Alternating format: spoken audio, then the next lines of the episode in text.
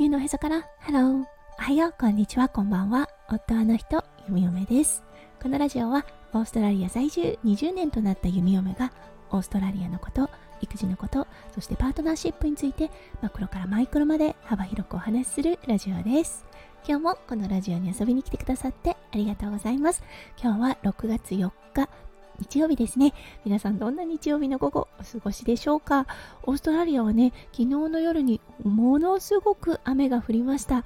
はい、そのせいもあってか、今日は曇り空といったような感じです。うん、今日日曜日なのでね、これからどうやってね、息子くんのエネルギーを発散させようかなと考えています。はい、それでは最初のコーナー、ネイティブってどう話す？今日の Aussie English。はい、今日はオフの活用法をね、ふと思いついたのでお話しさせていただきたいと思います。はい、このオフ、OFF、皆さんもおなじみのワードだと思います。そう、ちょっとね、体調が悪い時にこれすごく使えるんです。I'm a bit off today って言うと、ちょっと体調が悪くってっていうような説明になります。うん、例えばお仕事をしていて、なんだか調子が悪くなったっていう時にこれを使うと、ああ、体調が優れないんだねということがすごく伝わるワードとなっています。うん、オーストラリアに住むまでなかなかね、使わなかった表現法だなと思ったので、今日はそのご紹介をさせていただきました。はい、それでは今日のテーマに移りましょう。今日のテーマは、オーストラリアでお給料を受け取るです。それでは今日も元気に弓嫁ラジオスタートします。日本でね、お給料を受け取るという場合は、1ヶ月に1回月末というようなイメージが強い弓嫁です。それは弓嫁のお父さんとお母さんが仕事をしていた時に月末のある日になるととても豪華な食事が出てくる。うん、そしてね、今日はお給料日なのとお母さんが言ってくれていたのをすごく鮮明に覚えています。はい。なので、なんとなくね、月末はスペシャルというようなイメージがありました。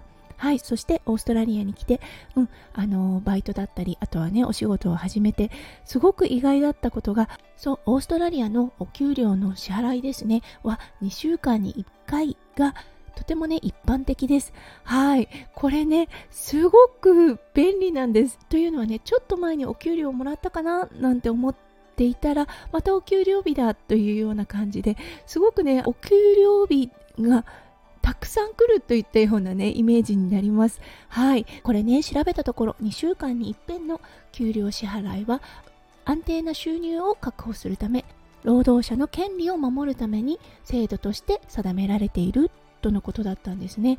ということで、オーストラリアにおいて、ちょっと特殊なね、仕事の場合を除いては、2週間に一遍のお給料支払いというのが、はい、とても一般的とされています。なのでこの安定した収入を定期的に受け取るというのがねポイントだと思います。あお給料日また来たわといったような感じがあるのでそう今月お給料日までまだ遠いなというような感覚はオーストラリアにおいてはほとんどないような感じがします。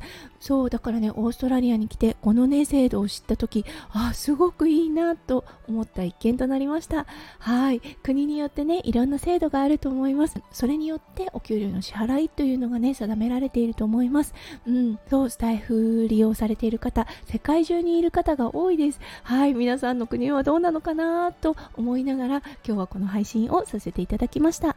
今日も最後まで聞いてくださって本当にありがとうございました。皆さんの一日がキラキラがいっぱいいっぱい詰まった素敵な素敵なものでありますよう弓嫁心からお祈りいたしております。それではまた明日の配信でお会いしましょう。地球のへそから。ハロー弓嫁ラジオ。弓嫁でした。じゃあね、バイバイ。